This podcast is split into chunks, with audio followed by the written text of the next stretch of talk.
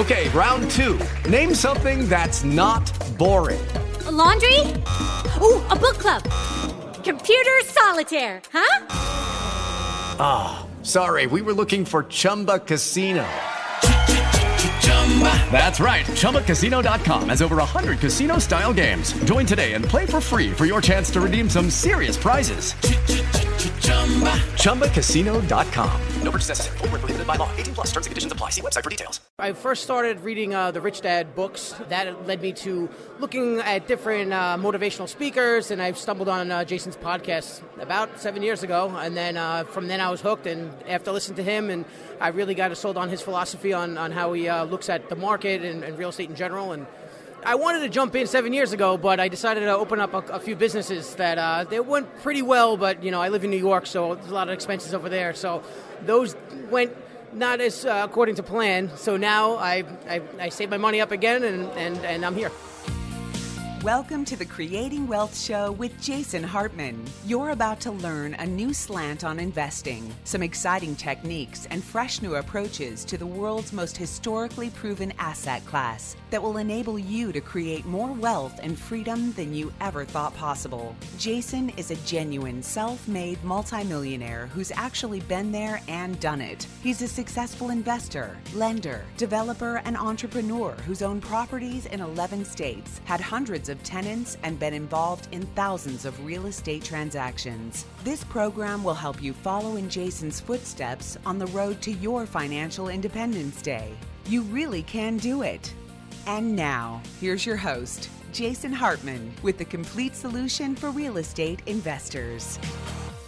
Welcome to episode 1234 1234. Today we will be talking with an attorney. And hey, if there's one bit of advice I can give any of you, try to minimize the involvement of attorneys in your life. I say this because they can be expensive, and the worst part about them is a lot of times they just don't do their job.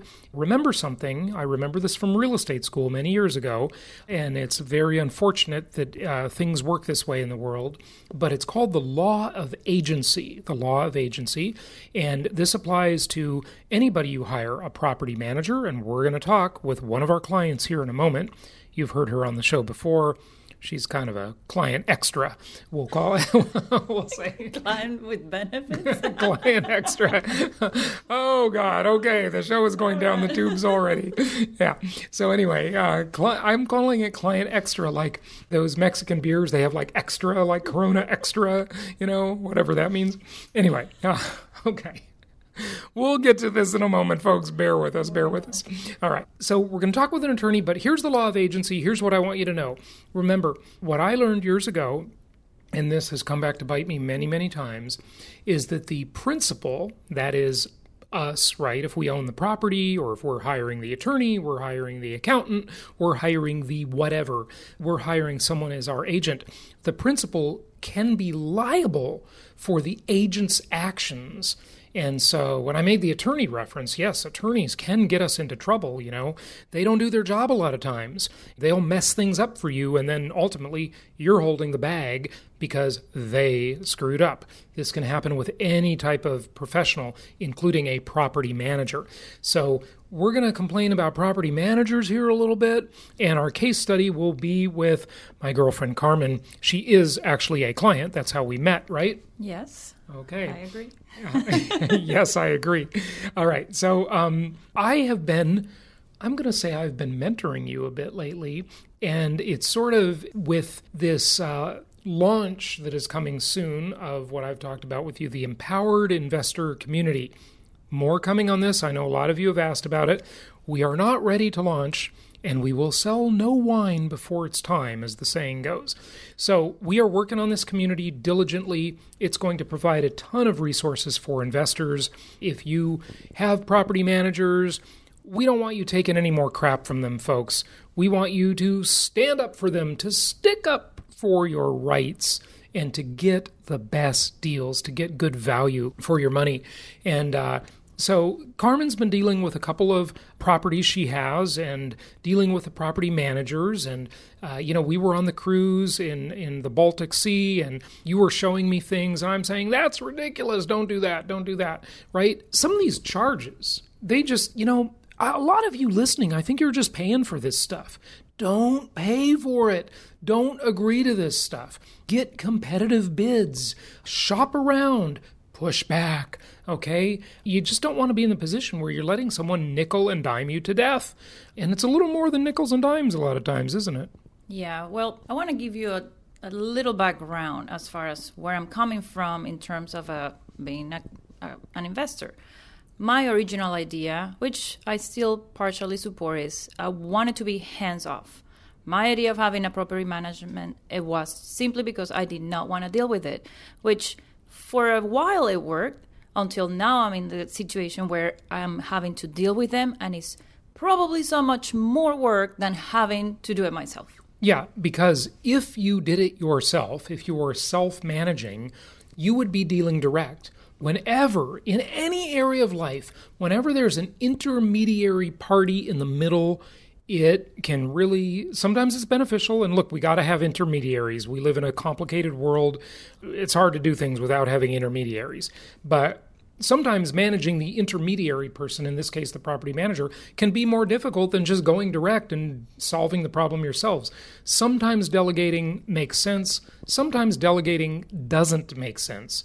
I think the distinction here is when we're in the position where we have the technology and the resources to easily do it ourselves, we should consider not delegating. And today, because we have all these internet and technology tools, we can do it ourselves much more easily. But tell us about some of these intermediary party frustrations. Is it just the money, Carmen, or is it um, other things, just kind of getting stuff done? Uh, no, it's a combination of things. So this I'm going to use one of the properties. In this case, the tenant stopped paying for the rent, and uh, we eventually had to move to an eviction process, which the property management did by themselves since that, I've been having problems with the property being in a terrible condition because I believe the tenants had pets that pretty much destroyed. I the saw property. the pictures. So here's the thing: I saw these pictures, and they said that the property had a dog, a, a French bulldog, I think, right? And then they said it didn't have a dog. I mean, which one is it? Right, and that's part of the problem here. So it's there's a the part where they're giving me all kinds of numbers you know for all these fixes i mean and some things they ask they ask about they they're very careful about getting my approval to move forward and then some others they just do without even telling me another frustrating part is the communication so they you know they use a portal that is only limited to a certain amount of people Let me stop you there. So these tenant portals that the managers use, I don't like them very much. They're great for the managers. I just don't know that they're so great for us as the clients. And the reason I say this is the portal can be manipulated. If they're emailing you, you have that email. When that email comes to you, it's in your possession, and you have that thread, that conversation thread. Uh, in the portal, they can just change things, right? And so I don't like that very much. You know, you might think like I'm using all their portals.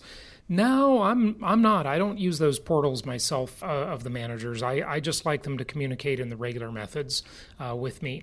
But it's like sometimes the story keeps changing, right? Right, and it's very hard to maintain a chain of communication. I mean, there's always more than one person involved, and these portals limit you to their two contacts and yourself. There's no way to include anybody else. Right, like us. You can't include your investment counselor on there. And we want you to rope us into things, folks. We want to be here to help you. We are your support mechanism.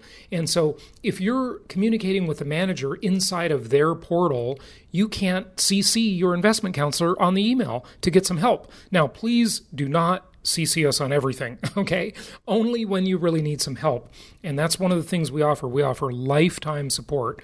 As long as we're around, we're going to be here to support and help you with your properties. But take that to the next level with the empowered investor community. That's going to be like a deep level of support. And then with that, I mean, it's it's a lot related to communication. Like you mentioned before, before uh, they originally told me this tenant had a pet, they actually had given a pet deposit and then on another communication they said there wasn't a pet and that wasn't on the lease agreement so very confusing messages coming from the same people So it's just taking forever now to deal with this situation. It's been three months since the tenant stopped paying rent, and the property's still not ready to rent again. Right, right. So it's still not rent ready, but you are, I am glad you are pushing back, which is exactly what I've been telling you to do. And listeners, you've got to push back.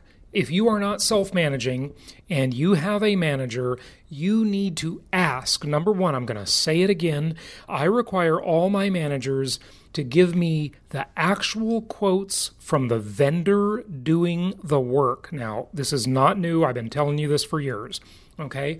When they give you one of these, say a rent ready quote, for example, they give you maybe a spreadsheet and it shows you this item, that item, that item. Number one, they're not itemized well enough. They're not specific enough. One example on one of yours, right? And we want you to learn from us, folks. Learn from our problems, okay? Don't have your own problems, learn from ours. And so they sent you a rent ready quote and it had it was a spreadsheet. It didn't have the names of any of the vendors doing the work. I told you to write back and say you want the quotes from the vendors actually doing the work. One of them was change the air conditioning filter and service the AC.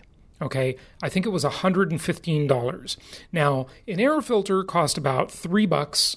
Okay, they're like nothing. Changing them is incredibly easy.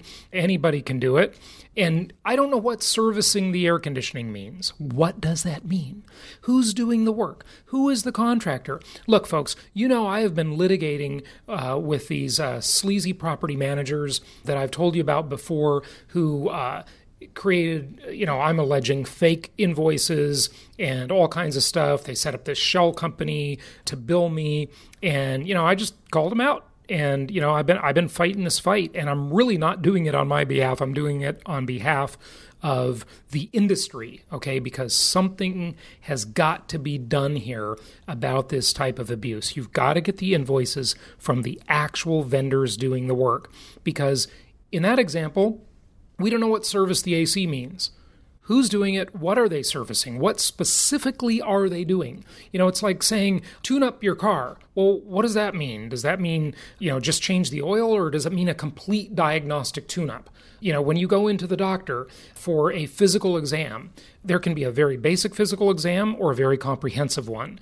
You've got to get the specifics on that kind of stuff. Just overall, the numbers are so high.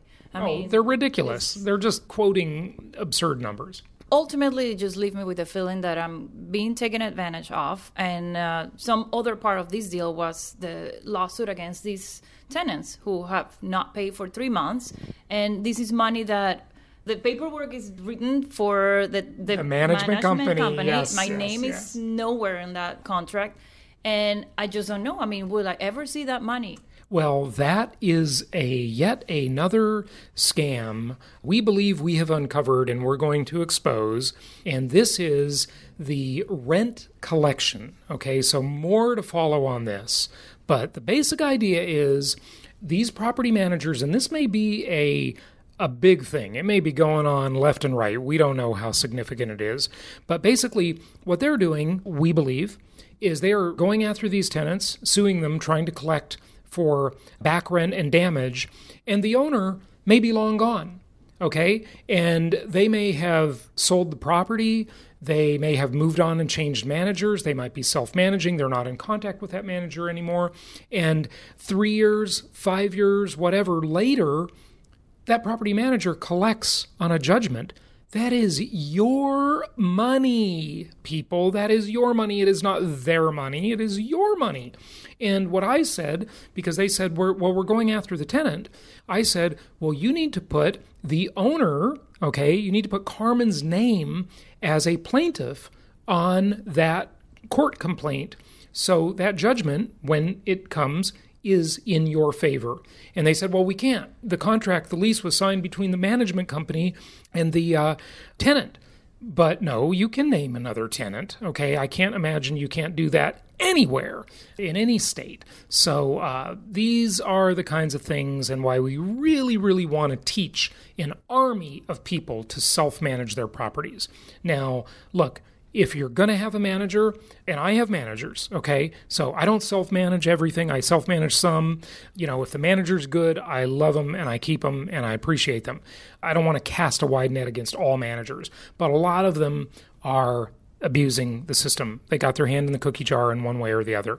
So, we're going to keep you up to date on all these different things and make sure you, the investors, are protected. We thought we'd have time to talk about the new cruise, but I don't think we're going to. So we'll mention it, but we wanted to play you a little video. Anyway, you were raising your hand with another point. Yeah, no, I just wanted to mention one last thing. Um, so I still would like to have you know a company manage my properties especially if you have big portfolios and things like that but part of the challenge is not having necessarily the resources to do it myself because i simply not in the location i know i don't know the contractor things like that so having a a place where I could go and find that information and that support that will be very helpful. That's exactly what the uh, in, empowered investor community is going to be among other things. And you know carmen interestingly i've hardly talked to you about this at all my plans for this community. Uh, we just haven't talked about it. I know I've mentioned it to you, but this is going to be a network, a community. We're going to be able to exchange information about the best and the worst vendors in any given area. We're going to open it for only one market at first. And I'm pretty sure our first market we're going to do it for is either Memphis or Indianapolis.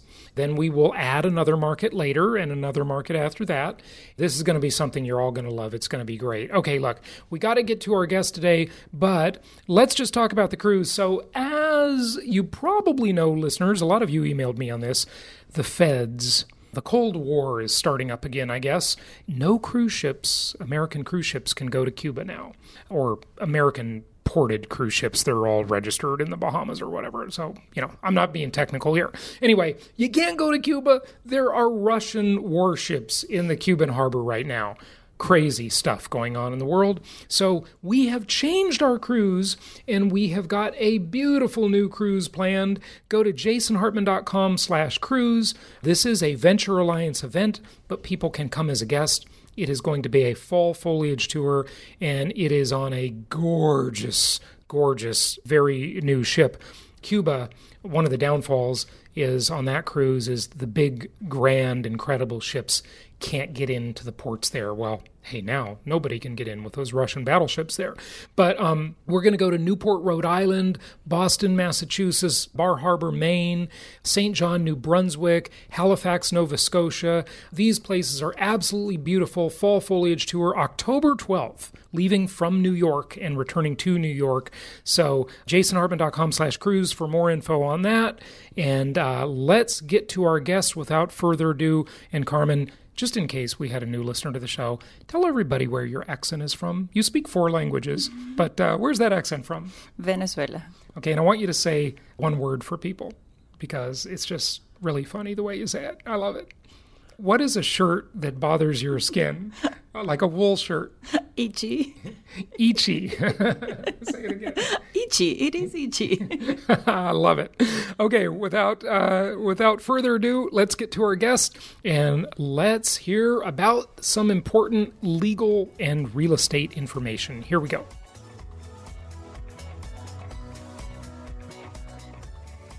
It's my pleasure to welcome Mauricio Rauld to the show, and he is an attorney and he specializes in syndications. He's been involved a lot lately in opportunity zones, and today we are going to talk about opportunity zones the good, the bad, and the ugly. Mauricio, welcome. How are you? I'm doing great, Jason. Thanks for having me. Appreciate it. Good to have you on. So, there's a lot of hype about these opportunity zones.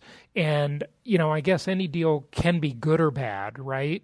What's going on in this landscape of opportunity zones? Yeah, so this is a relatively, obviously, a relatively new law. In fact, we're still in the phase where we're, the government's kind of trying to figure things out. In fact, it wasn't just until about a month ago that we came up with the next set of regulations that brought a lot of clarity because uh, a month ago, there was so much confusion and so much uh, gray areas that people weren't really comfortable moving forward.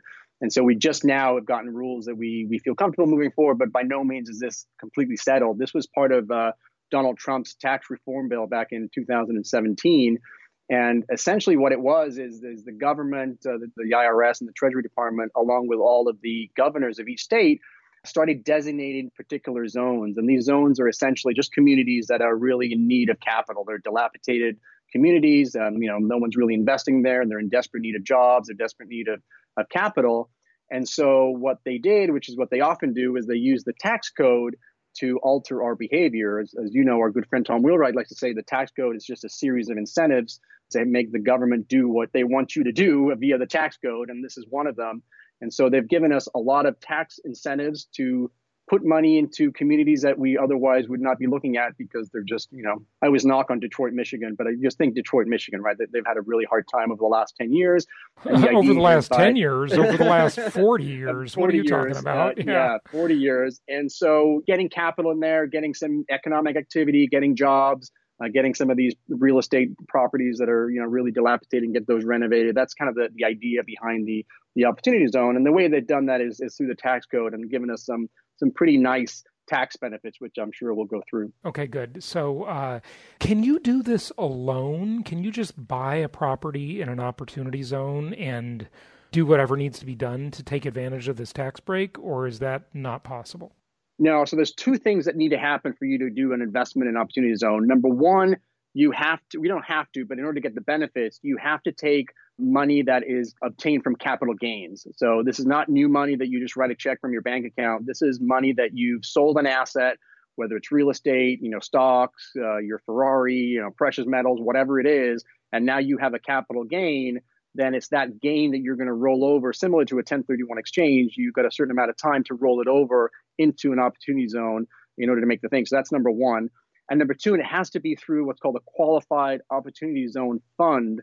And not to discourage anybody, when I say a fund, that basically just means an LLC, for example, that's a partnership. So you need a minimum of two people. You don't have to do a syndication or a full fund or have a million people in it. You know, you and I, Jason, can get together and, and start this fund, and the two of us can own it, and we can then roll our capital gains into this LLC, and then that LLC goes out and buys property and, and fixes it up. Okay, so why would that be? Why can't you just buy a property. I mean, for example, I remember what I think was a much better deal years ago was the Go Zone.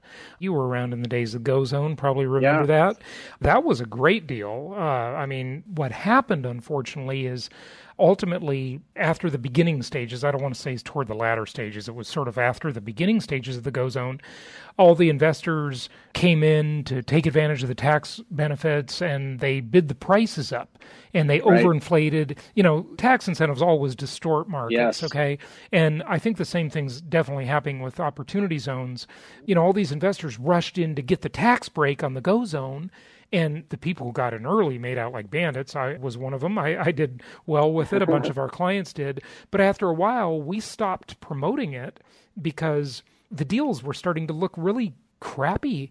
And it was like people were doing these dysfunctional deals just to get the tax benefit. And right. my rule is a deal has to make economic sense before any tax benefit. If you know the tax benefit's a great incentive for sure, but I don't think you should ever do a deal just based on tax benefits. I don't know, just my rule. Not only do I 100% agree, but you you you've stolen a little bit of my thunder. That's one of my ugly things in my uh, report that I put together. I spent a lot of time putting a report together because I wanted to get in front of this, and that's definitely one of the things I stress that you should never. What's the saying? You should never let the tax tail wag the dog. Good. Yeah, that's and good you. You want to make yeah. yeah, you want to make sure that the investment stands on its own merits and and yes, the tax benefits are great, but I always say, you know, uh, capital gains or free taxes on zero, or if you lose all your money, that's not going to do anything for you. So you're, you're looking for an investment that's going to appreciate and, and bring value to you. And, and so you've got to look at that independently and do the exact same due diligence you would do anywhere else. If you're going into somebody else's fund, you want to make sure you're, you know, doing your due diligence on the sponsor. And if you're doing it on your own, or and when I say on your own in this, you know, with a partner, at least one partner, that you are doing your due diligence on the property and, and understand what you're doing. All right. So don't invest just for tax benefits. But where did we start that part of the discussion? So you can't do it alone. Yeah, what could be the logic of that? You know, the law and the tax law, especially, is usually kind of has some logic to it.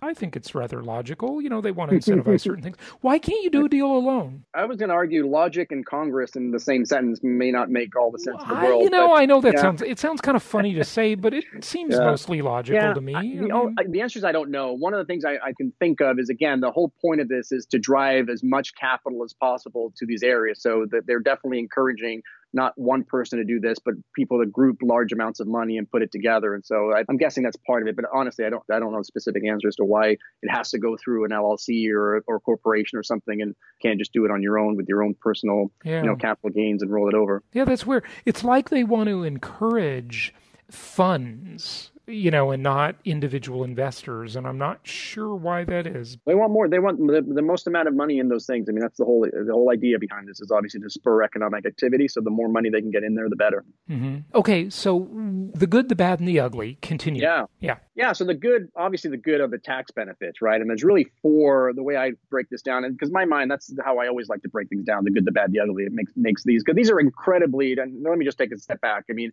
these are incredibly complex tax laws. Usually there's tax attorneys involved, and this is this is really complex stuff. So I'm trying to distill this in sort of simple ways, but this is definitely not a do-it-yourself project. You want to have make sure you have a at a minimum a really good not only an attorney working with you, but somebody that's a that's a CPA, a tax professional that can help you through this because this is a very complex tax law. But the good, the bad, the ugly to me is a good way to organize my thoughts. And so uh, the good is obviously the tax benefits, and there's four incentives for you the first one is deferral. So again, we're talking about capital gains, right? So you're taking money that you've you've sold an asset, whether it's real estate, precious metals, what have you, stocks, whatever it is, you can sell that and then within 180 days you must then roll that over into an opportunity zone fund or qualified opportunity zone fund. And at that point you get to defer that capital gains tax until whatever comes first, either December 31st, 2026, which is approximately seven years from now, seven and a half years from now, or whenever you sell the asset. So obviously, if you sell the asset in year three, then that's when you're going to pay the, the capital gains. And so there's a deferral benefit for you. It's not indefinite, it's not forever, so it's not potentially not as great as a 1031, which you can potentially do, you know, almost indefinitely. But it is a, a deferral. It's always better to pay taxes later than to pay taxes now. So that's benefit number one. The second benefit is if you hold that investment in the opportunity zone for a minimum of five years, they will give you a 10% discount on that capital gain. So for you tax geeks out there, it's technically a, a step up in basis. So they give you a 10% step up in basis. And so if you had a $200 capital gain, then they're going to knock that down to $180 in capital gains if you hold that investment for five years. And again, the idea is they want you to, to keep that money in the in the dilapidated economic zone as, as much as possible. So that's the second benefit, so to speak. The third benefit is if you hold the investment for a couple more years, for a total of seven years, then you get an additional 5% discount on that initial capital gain. So you get a total of 15%. So again, if you've got, I should probably use better math. If you've got $1,000 in capital gains, then your basis will be reduced and you'll only have $850 in capital gains. And so you've got a 15% discount on your taxes. Again, a nice little benefit for that. So that's number three. The last one really is the main benefit, which is if you hold that investment for a total of 10 years or more, then the entire capital gains from that investment in the opportunity zone is tax free. So if you go out there and you buy a single family home for $100,000 and fix it up, and 10 years later you sell it for $300,000, then that $200,000 capital gain will be tax free. Do you have to sell it in a certain time frame? Is there like this sweet spot where you got to sell it at these certain points or something? No, you've got to hold it for over 10 years. So as long as you sell it technically 10 years in one day, okay. then that, that's when that triggers the complete ta- capital gains um, elimination. But it could be 20 years later. Oh yeah, yeah, yeah. There is a limit. You can actually, it's I think it's 2046 where okay. that's where it kind of stops. And at that point, any capital gains you get above 2046, you start paying. That your basis stops going stops going up there at that point. I sort of worry about this, you know, phase two of this, where on the back end, at 10 years in a day, a bunch of properties are going to dump on the market in these opportunity zones, you know? Yes. All at yeah, once. No, this, yeah. yeah. We were talking about this a little bit offline. I mean, I'm talking a lot about the opportunity zones, and by no means am I here to endorse mm-hmm. the opportunity zone and, and, saying it's a good deal or not a good deal. I think everybody needs to evaluate them themselves. I'm just trying to point out all the good, the bad, and the ugly. And, and certainly that's just skipping ahead a little bit. There's no reason we have to go in order, but that's certainly one of the bad. There's really couple of bads, which is you brought one up, which is it creates an artificial demand. Right now, money's flowing. People are investing in communities they otherwise would not have invested purely for the tax reasons, uh, and that's going to drive up prices and it's, it's, creating an artificial demand. And number two is is just that if, if you've got a rush, and there is going to be a rush, and I'll talk about that in a second. But there's going to be a rush of people coming in before the end of the year And so there's going to be a lot of people who are, who are doing it in this, you know, in 2019. So yeah, in 2029, you're going to see a, you know, a nice chunk of properties are going to hit the market. Yeah, um, you know what happens when you've got a, a flood of, of, properties for sale. Yeah, that's then the prices decline. yeah. yeah. okay. Interest, interesting stuff. Yeah. So, should someone listening be thinking, "Hey, I should set up an opportunity zone fund"? I mean, these things are growing like weeds. I mean, I, yeah. it seems like every day I'm seeing some pitch for an opportunity zone fund, which also yeah. scares me because it's like a mania, right? and, and right. I have learned through many years and mistakes to walk away from manias, you know? but should someone listening be thinking, well, I should set up a fund or I should just invest in someone else's fund? What should they be thinking? Well, that's a great question. I'm, you know, I'm not in the business of giving investment advice, but uh, no, that's a great question. Uh, I think it's the same analysis as if you're looking to invest in real estate. I mean, do you go out and buy real estate on your own? Do you go buy single-family homes or, or you know, fourplexes or small apartments, or do you join? Yeah, you know what I'm going to say: do it on your own. You know, be a direct right. investor always. Yeah. yeah, and I think that goes. I think that goes to your sort of your personal investment philosophy, right? You know, our good friend Robert Helms talks a lot about uh, your personal investment philosophy. Be a direct and, investor. And some people, yeah, yeah, some people don't have the time or the you know a lot of busy professionals have a lot of money but don't have a lot of time and so it's very appealing to partner with somebody who does have the knowledge and the time and other people you know have the time or don't trust other people and they want to do their own due diligence and, and have more control over the property and spend the time and they have the time. So it's really an individual decision and uh, it just i think depends on your just like any other investment your personal investment philosophy. Yeah. Where can people find out more from you and um, you know any anything else they should know? One more thing and then and then they, they can get all the details in my reports. I'll, I'll, give you the info on the report. If you sure. email me at oz at premierlawgroup.net oz at premierlawgroup.net you can get a copy of my full report which I call the anti-lawyer's guide to opportunity zones, the, the good, the bad, the ugly. Uh-huh. One of the bads, and I'm kind of debating whether it's a bad or an ugly, is that you do have this what's called a substantial improvement thing that you have to do, which means you have to, once you buy a property in the opportunity zone, you must invest the same amount of money that you that you attribute to the building. You have to invest that in the next 30 months. So if you buy a, a real estate, let's say you buy a piece of property for $100,000, you determine that $80,000 is attributable to the building and 20% is attributable to the land, then you have to invest an additional $80,000 in the next 30 months into improving that property. Because again, the idea here is to stir economic uh, growth. And so they want to create jobs, they want you to hire contractors and stuff like that.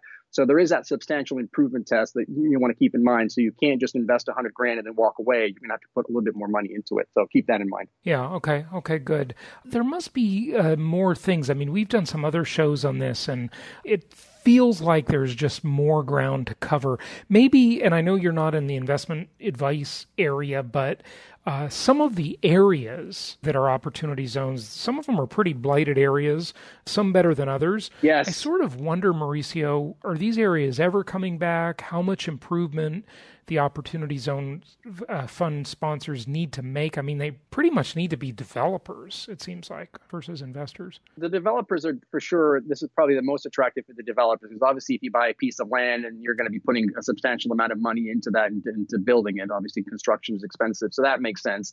You know, if you're buying a, a huge multifamily, there's some questions as to whether, you know, if you're buying a $3 million building or even a million dollar building, you know that's a lot of capex to put in if you're going to put another eight hundred thousand dollars into the building. And then the other thing that you I thought you were going to, but not all opportunity zones are created equal. So the, one of the criticisms of this law is that there, there's some. I mean, there's first of all there's an opportunity zone in every single state and every single major city. So there's actually an opportunity zone in Manhattan in LA, in Oakland, and some of these areas aren't as dilapidated as you think uh, when you're when you're envisioning this. And so there's been some criticism, and that's where I think the rush to you know obviously the the, the first ins are going to get those those zones that are a little bit better off.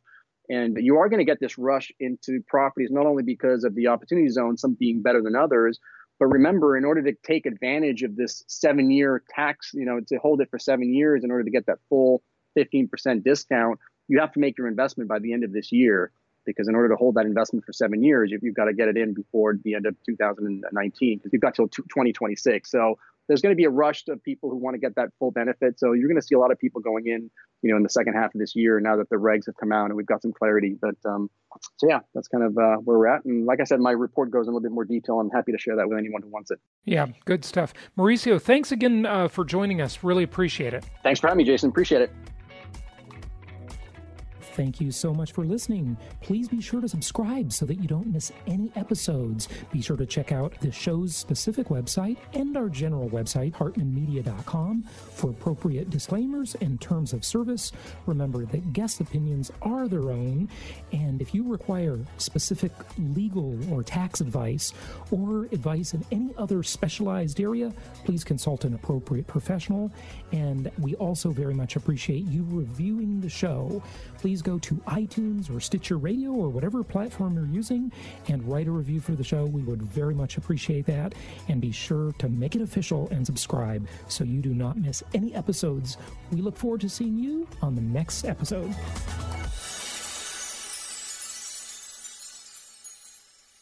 Hello, it is Ryan, and I was on a flight the other day playing one of my favorite social spin slot games on chumbacasino.com. I looked over the person sitting next to me, and you know what they were doing?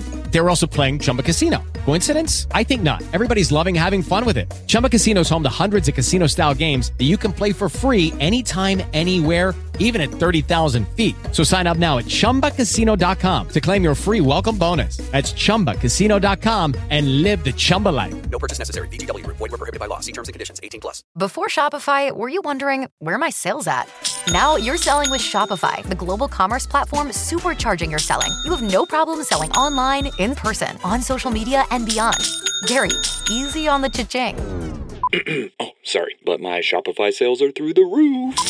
Start selling with Shopify today and discover how millions of businesses around the world use Shopify to ignite their selling. Sign up for a $1 per month trial period at shopify.com slash listen. Shopify.com slash listen.